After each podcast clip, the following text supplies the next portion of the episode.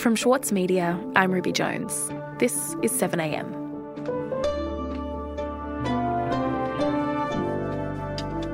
While the country's attention has been focused on the fight against coronavirus, state and federal governments have quietly announced policies with significant implications for the environment. Today, Mike Seccombe on the push to undermine environmental protections during the pandemic.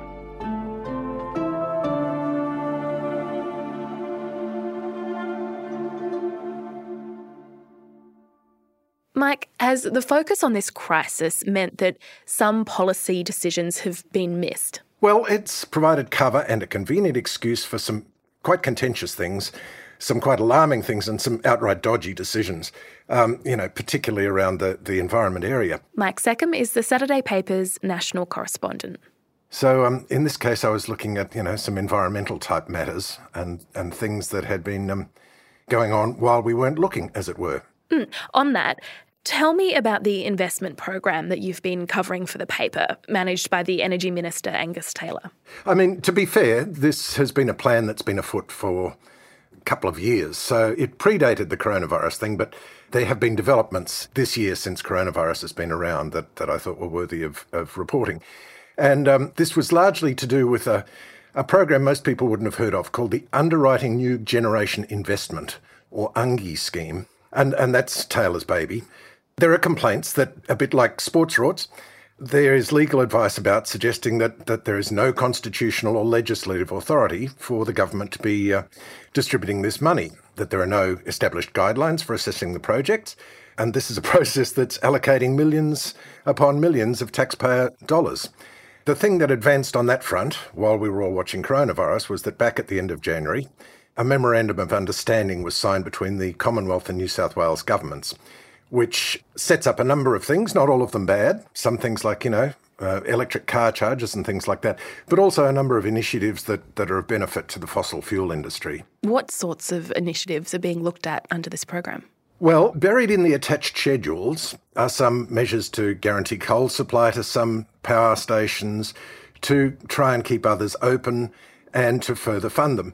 And the, the one that particularly stood out to me was one of three projects that seemed to have the green light in New South Wales. And one of them is a very old, very dirty coal power station at Vales Point in New South Wales. In spite of the fact that the UNGI program is called New Generation, this, this isn't New Generation at all. It's an upgrade to a facility that was built in the 1960s. It was sold off by the New South Wales government back in 2015 for the bargain price of $1 million. And then a couple of years later, it was revalued at over $700 million by its new owner as the wholesale price of electricity went up. So um, it, it has proven to be a bargain for the people who bought it. So, who owns the Vales Point plant? Who stands to benefit here? Ah, I was hoping you would ask. It's owned by a group called Delta Energy, whose chairman is Trevor St Baker, who's one of the country's most generous political donors, who donates mostly to the Liberals and the Nationals.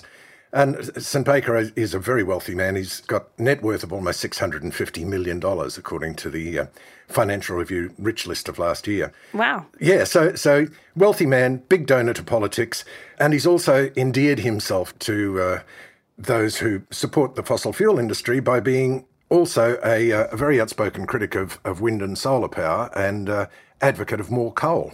Right. So Trevor St. Baker, a Liberal donor and coal advocate, looks set to benefit from this policy. Is there any pushback against this proposal? Well, yes, there has. And um, in this case, it comes from the Australia Institute, which is a progressive think tank. And they're the ones who question the legislative and constitutional underpinning. So um, I spoke to Ben Oquist, who's the uh, executive director and he questions the validity of the entire scheme, not, not just the Vales Point part of it, but the entire billion dollar scheme.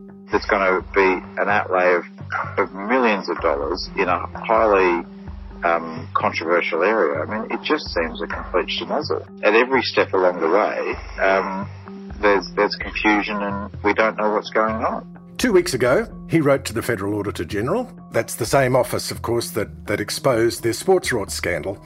And so Oquist and the Australia Institute are seeking an investigation by the Auditor General's office. As yet, it's unknown whether they will take it up. They've acknowledged receipt and said they're looking at it. Essentially, we have this scheme We have people questioning its validity. We have a complaint to the Auditor General. To date, we don't know what the Auditor General is going to do with it, but it would seem to me that it might be worth some scrutiny.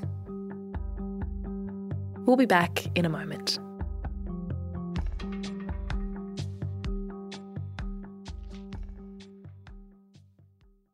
As a 7am listener, you value the story behind the headlines. That's why you should read Post, a free daily newsletter bringing you the top five news stories of the day, summarising each of their key points with links to full articles from a range of sources. Get the news you need to your inbox every weekday morning with Post. Sign up at thesaturdaypaper.com.au slash newsletters. As a 7am listener, you're already familiar with many of the journalists who work for the Saturday paper. For a limited time, subscribe to Australia's leading independent news source, the Saturday paper, and you'll receive the Saturday paper's stainless steel coffee cup, made in collaboration with Fresco, for free. Subscribe from just $2.10 a week. Simply visit thesaturdaypaper.com.au forward slash offer. So, Mike, some pretty egregious stuff seems to be happening during the COVID 19 pandemic. You've outlined one scheme operated by Angus Taylor, but what else is going on in this space? Quite a lot, actually. While we've all been consumed by the coronavirus, policy making and deals continue to be done elsewhere, largely unscrutinised because. Uh, a, there's there's not much public interest in it. B, there's not much media interest as a result. And C, of course, um, all of politics is also consumed with it.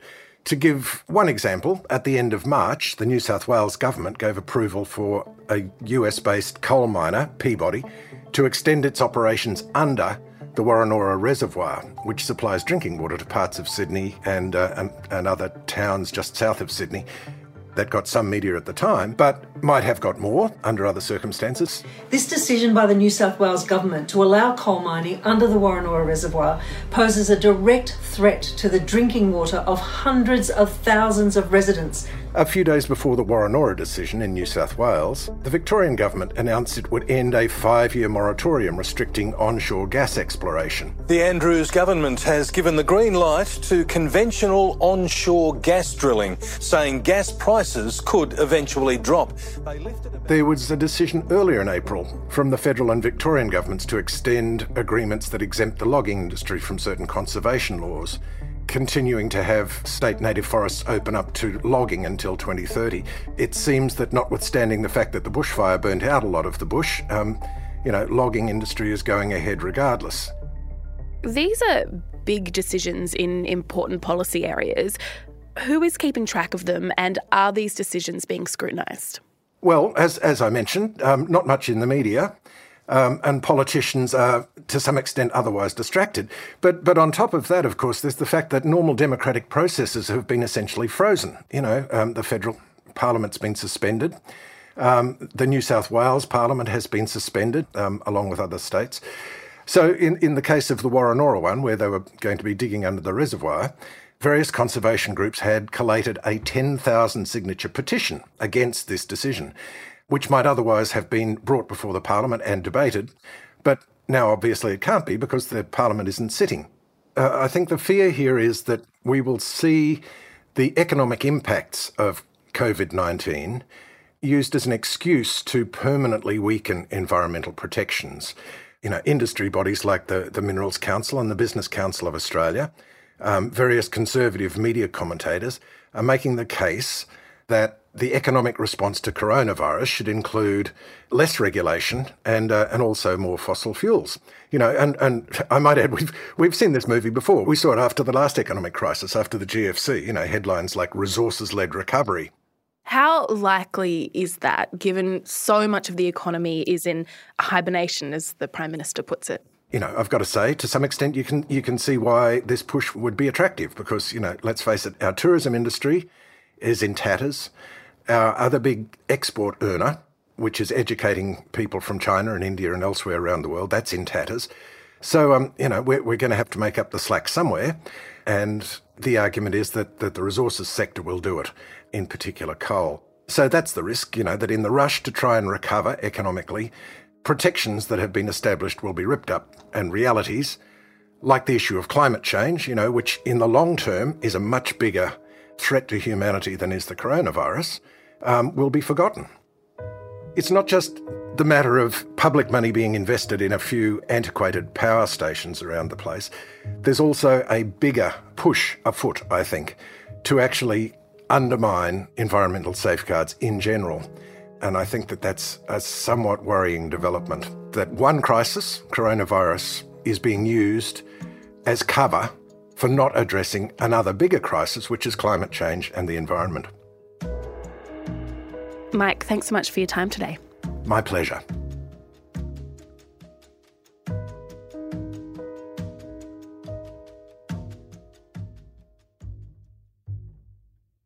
From the Saturday paper comes The Food, a free weekly newsletter featuring curated recipes from some of the country's leading chefs, including Andrew McConnell, O Tama Carey, David Moyle, and Karen Martini.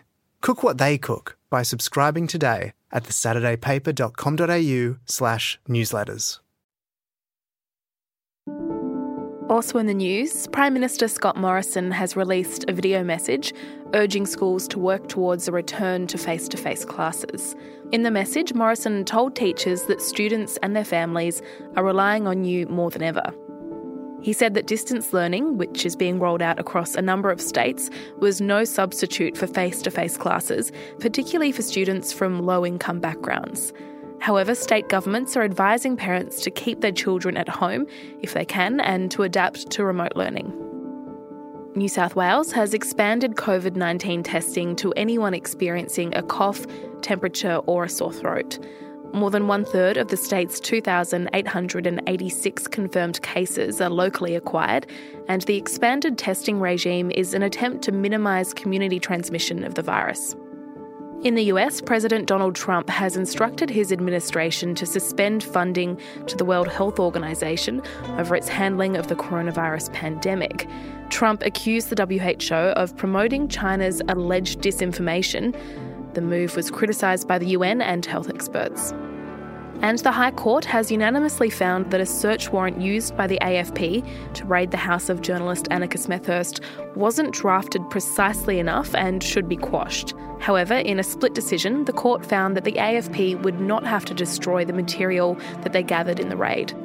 The Media, Entertainment and Arts Alliance welcomed the decision, but expressed concern that police didn't have to destroy the material gathered. The media union warned that this meant there is no protection for public interest journalism in Australia. I'm Ruby Jones. This is 7am. See you tomorrow.